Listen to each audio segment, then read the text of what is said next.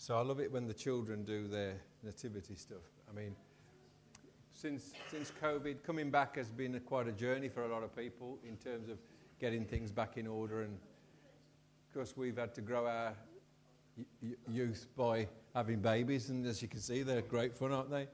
You know, I'm sure dressing them as angels seems a little bit like a contradiction. But anyway, those of you who know what it's like to have children, um, but they're just great.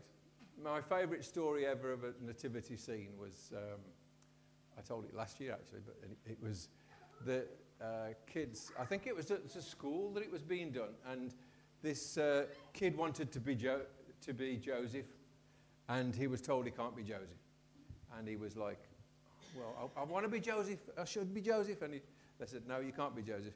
You, you can be the innkeeper." So he, he said, "Yes, I'll be the innkeeper." So he gets to be behind. They've got a big stage set up at the school, and there's the door for the innkeeper, and he's the other side of the door. And Joseph and Mary come up and they knock the door, and he doesn't open the door. you know?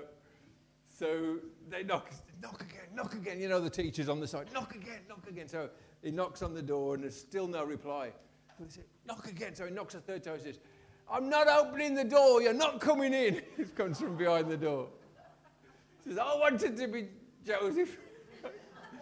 So, yeah, that's what happens with children when you start doing stuff. But um, t- today, as we've got like this as our carol service, I thought I'd just. Um, a, a, verse in the Bible. I don't know if you can put some verses up for me, Ian. That would be great if you can. Isaiah chapter 7, verse 14. And the book of Isaiah was written roughly 700 years before Jesus was born. And um, I don't know what you think about prophecies, you, whether you think those things are real. Some people might call them predictions. No, I don't like that word. Or maybe they saw what was coming. Because that's another word for a prophet is a seer. So maybe he saw what was going to come in the future. And it says, Therefore, the Lord himself will give you a sign. Behold, a virgin shall conceive and bear a son and shall call his name Emmanuel. Now, the word Emmanuel is, uh, means God with us. That's what the meaning of that word is. And so I just thought I'd just share a couple of ideas about what God with us might look like today. But before I do that, just this idea of the Bible being like written, or those prophecies written 700 years before Jesus. There are a lot of people who have a bit of an issue about is the Bible authentic? Can you trust it? Right? So I do know that Plato was a, a guy who did some, wrote some books and had some um, writings that have been found of his 10 copies. And there's no doubt in anybody's mind, history, or whatever, that this is the work of Plato because there are 10 copies of it. But there's doubt over the authenticity of the New Testament and whether what we found, what, what is there, is it real? Is it genuine? Do you know how many copies of the New Testament or pieces of writing from the New Testament there were? So 10 copies of Plato, and we have no problem. That's, his books are then reprinted, and they're in all our libraries. Philosophers read them. How many copies of the New Testament or writings from the New Testament were found? 28,000. And we wonder if it's authentic if we can trust it. It's a bit of a strange way the world looks at things. So, one of the things I wanted to say was, how is God with us today? And this is one way that Christians believe God is with them. I hesitate to go to this chair because this chair has um, these things on. I'm going to touch it very gently. these are little machines that operate those stand up lights back there and when I accidentally knock them, they all start changing colour. So I'm trying very hard to avoid doing that. So if it goes all. Uh, so lots of Christians believe um, that this thing, which you've heard of, may, maybe called a Bible, is God with us. That's, that's one way we, we believe God is with us. Because we read this, or people have read this, and they say, oh, God spoke to them from when they read this. People have read this and said, Oh, it gave me peace when I read this. People have read this and they say, oh, it gave me guidance. I didn't know what to do. I remember uh, uh, uh, some, someone in the church was really torn over what to do, what, what would be the right thing to do in a situation. They didn't know whether to do this thing or not do this thing. And they were praying, and nothing seemed to be happening. Then one day they opened the Bible, and in the Bible, it literally said, word for word, one of the verses that just popped out of scripture from them, the situation that they were in and what they should do. You know that even presidents and prime ministers read this to get guidance on how to run their countries. So, in some ways, God with us, maybe it's through this, through your Bible. There's lots of people who have read it and, and found healing, strength, courage. But that's not the only way I see when I look around what is God with us. Another one is through. Oh, there's a verse you could put on there if you don't mind for me, which is uh, 2 Timothy. By the way, my name's Timothy, that's why they do that. I do apologize. Um, 2 Timothy, chapter 3, verse 16. 2 Timothy, chapter 3, verse 16. All scripture, that's what we call this. Another word for the Bible is scripture, is given by inspiration or breathed by God. It's profitable for doctrine, reproof, correction, instruction in righteousness. So that's this has come from God, so maybe it is God. Another way we believe that, that, that God is with us is through the church, the church people, the church buildings. So when people are in trouble, that's where they go. Often. They find somehow solace in going into a church. Different kinds of churches, of course, there are. There's cold ones, there's hot ones, there's dark ones, there's light ones, there's... but there's those happy clappy churches. You ever been in one of them? You are in one, but you might not have known that. Yes, you're in one of those. And then there's the sort of stand up, sit down churches, you know, which you did a bit of that this morning. We were only exercising you, just giving you, because you got a lot of mince pies coming up. So it was like, but also, people go to church because they, they find friendship, they find kindness, they find love. But there's some of the things that happen in church which you might not know about. So, can I just put this verse on the screen? Ephesians 1, verse 22.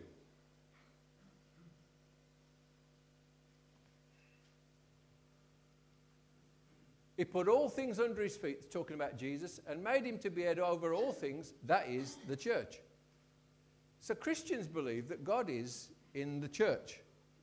So if you come into church, you might find yourself experiencing an atmosphere. We had a funeral here, um, and that's another thing people go to church for funerals. Because somehow they find something when they do that. But we had a, a funeral here of a, a, lady who'd been in the church for a long time. She was in the 50s, she died of cancer, and we, we, we missed her. We still miss her today. Wonderful, wonderful lady. But her and her family were quite well known in the area. Um, how can I put this? Most of the local pubs knew the family. So we had about 300 people turn up for this funeral, not all churchgoers by any means, you know. Well, a different kind of church they went to every week and during the week. You t- know what I'm talking about? Yeah, you know the church they went to. So they came here and we were just worshipping, we were thanking God for the life of this beautiful lady. And, and afterwards, they had a, a wake at a, a, local pub, and my wife and I went along and uh, just to sort of show our faces. And as we was there, people were coming up to us one at a time saying, What was that? I said, What do you mean? I said, What was going on in your building this morning? There was like something happening. We could feel something, and we've never felt that before.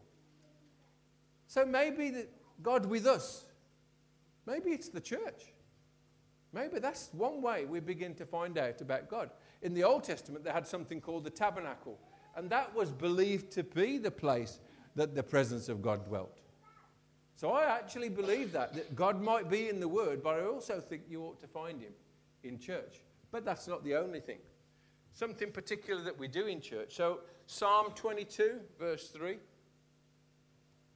is we do this thing which we've not done it this morning, although we're singing carols, it's, it's a similar thing. We sing worship. And in worship, we tell God we adore Him, we, we, we love Him, we worship Him. But, and the Bible says that He is enthroned on the praises. In other words, where He's being praised, He comes. He likes to be part of that, He likes to be in on that. His presence is felt there. And sometimes when we're worshiping, God's presence can be so real. So I'm going to say this to you just in case there's anyone here who is in pain this morning. Right? And it's not happened to everybody who has ever been in church, but we've had times as we've been worshiping where people who have been in pain have found their pain leave just as we worshipped. Because maybe God is there. Emmanuel, God with us. Maybe worship is God with us. And isn't that really, I guess, for me as a Christian, what being a Christian is really about? Is, is he there? Is he not there? So that's why I just wanted to share those couple of ideas with you about that. But obviously, this time of year is, is what it's all about. God with us is Jesus being born. So, um, can you put a verse on there for me? Isaiah 9, verse 6. Isaiah 9, verse 6. Unto us a child is born, unto us a son is given. The government will be on his shoulders. His name will be called Wonderful Counselor. I'm a counselor, but I wouldn't put wonderful in front of my name. Um, yeah, you can find me in the re- directory, counselling directory, and it doesn't say Wonderful Counselor, it just says Counselor. Um, maybe some of my clients might say I'm wonderful, but that's, you know. Wonderful Counselor, Mighty God, Everlasting Father, Prince of Peace. All of those things are just the titles. Who's it given? To the one who is coming, to the child who is going to be born. Jesus was not just a nice baby who was born for a nativity scene. My favourite verse in, in this time of year, the Christmas story, and I'm sorry, Somebody said to me the other day, I think it was my, my son in law Rick was on about like dad jokes. You know what dad jokes are like? You know, you, I don't know what it is. Suddenly, at some point in your life, you, you just become different. and you start to say things that to you in your head are hilarious, are funny, and to everybody around you, it's like, oh, dad, that's, what are you, you know? And and I have one of those verses in the Bible that does that to me.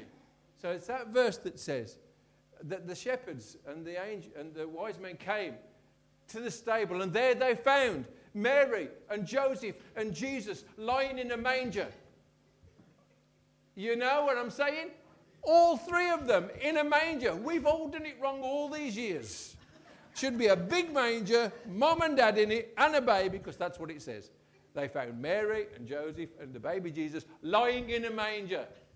Dad joke. You got to know that. You see, you can't even get it unless you're a dad who's lost it a little bit. You know, because that's what we do when we get that sort of. And John 1, verse 14 says this. It's talking about this thing which I said earlier. Maybe God's in this. But then it said this and the Word became a person. It became flesh and dwelt amongst us. And we beheld his glory, the glory as of the only one from the Father.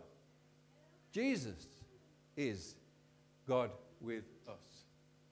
That's what Christmas for us truly is about. It is about. And, and okay, I, I wrote this down because I thought this was true. Um, there are people who will say, where have I written it? I don't know, I've written it somewhere.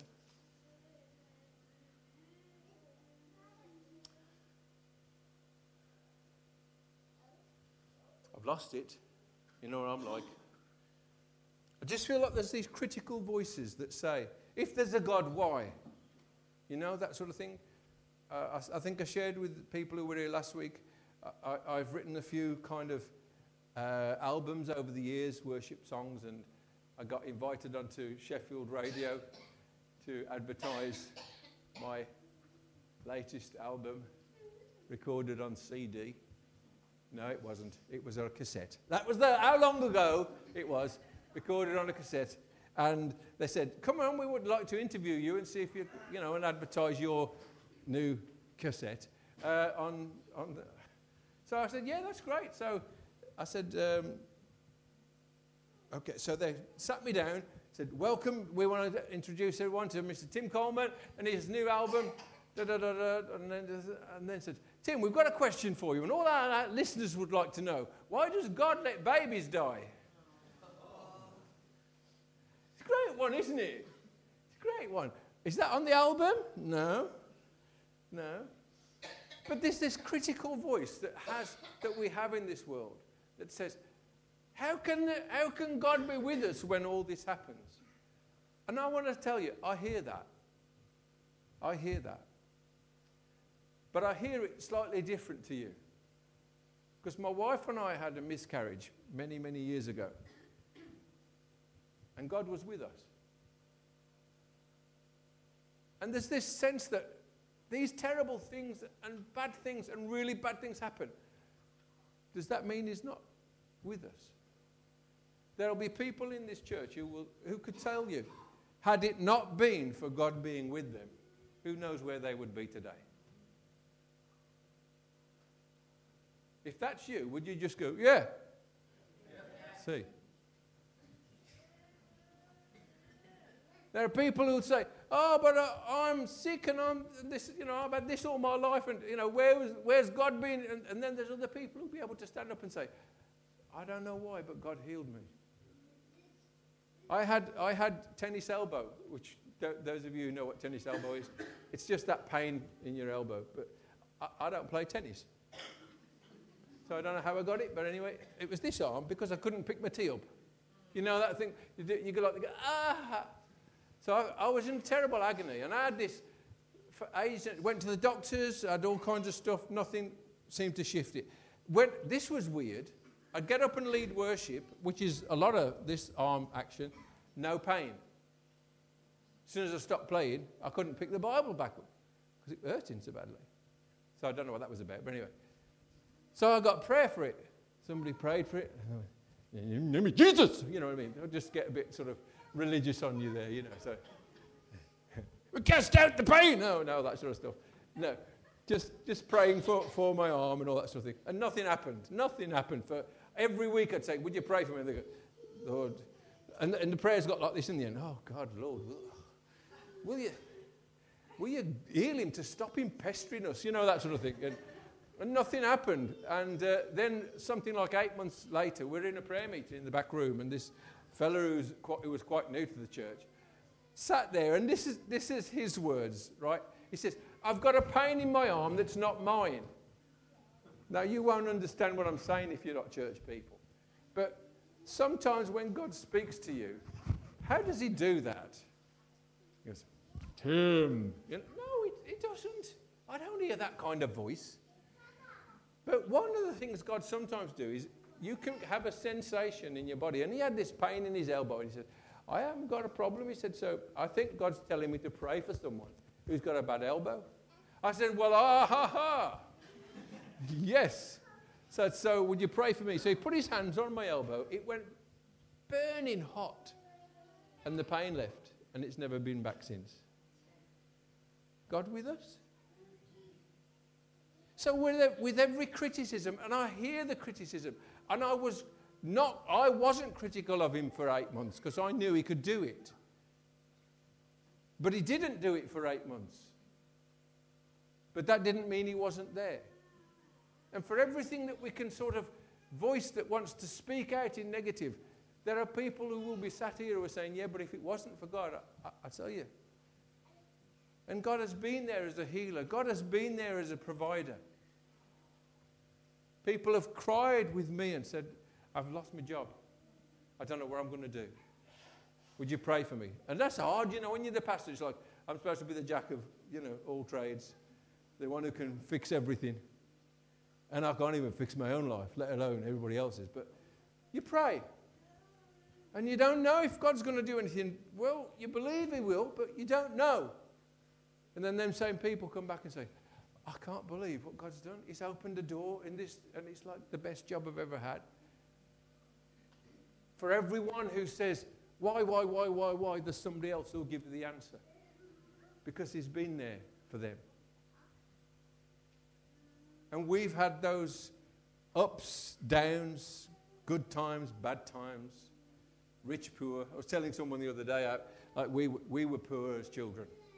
In fact, when my wife and I were, were married, we, we were so poor at one time, we just lived on jacket taters. Oh, see, the sympathy. See, you know, jacket taters. And then we, we, we had beans. Um, you know. And, and you know what? During that time, someone gave us a car. So I, I can't answer all the questions. But is he with us? It's just, it's all going wrong. It's going wrong. Have a car. What? So we didn't have to worry about that. He's been with us in so many different things. I was going somewhere then, wasn't I? Where was I going? I don't know. the healer is still healing. The deliverer is still delivering. Oh, I know what it was about how poor I was as a child. I, I, mean, it was, you know, one of four boys, four sets of Action Man clothes, one Action Man. Tuesday was the day I was allowed to play with him. He's supposed to be a bit more sympathetic than that, you know. Just laugh at me, you know. We had, we had four kit, we had a cat. It had four kittens, haven't we? No, oh, that was so cute. Four kittens. Mine got killed. It's terrible. See that? Oh. You don't get it, dear. You don't get it.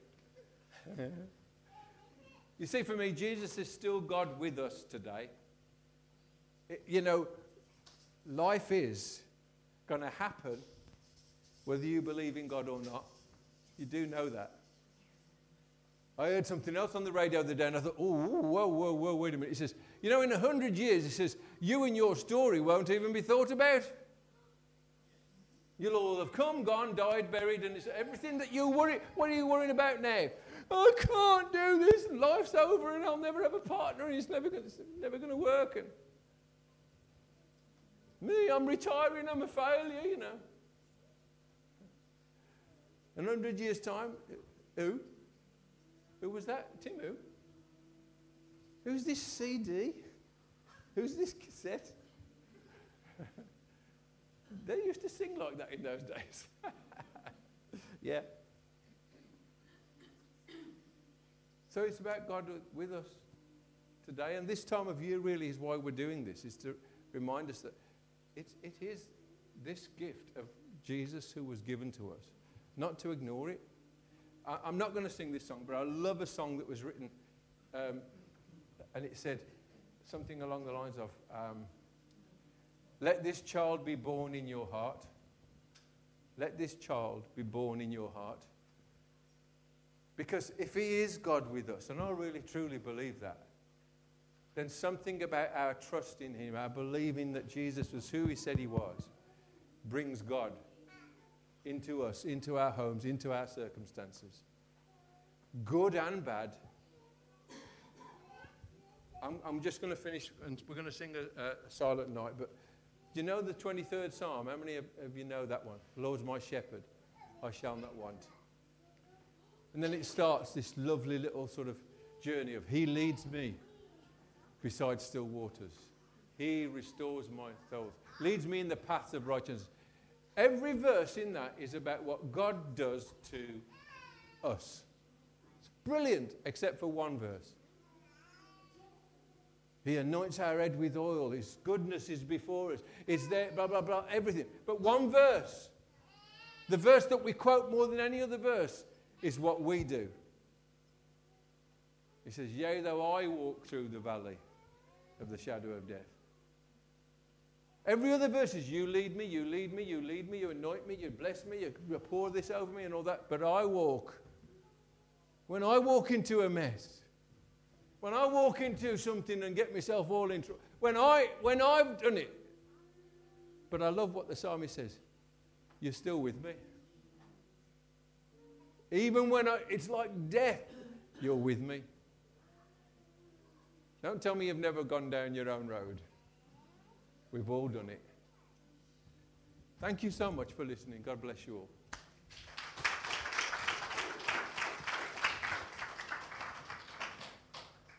It's a great um, psalm, uh, song, which is Silent Night. We're going to sing that together.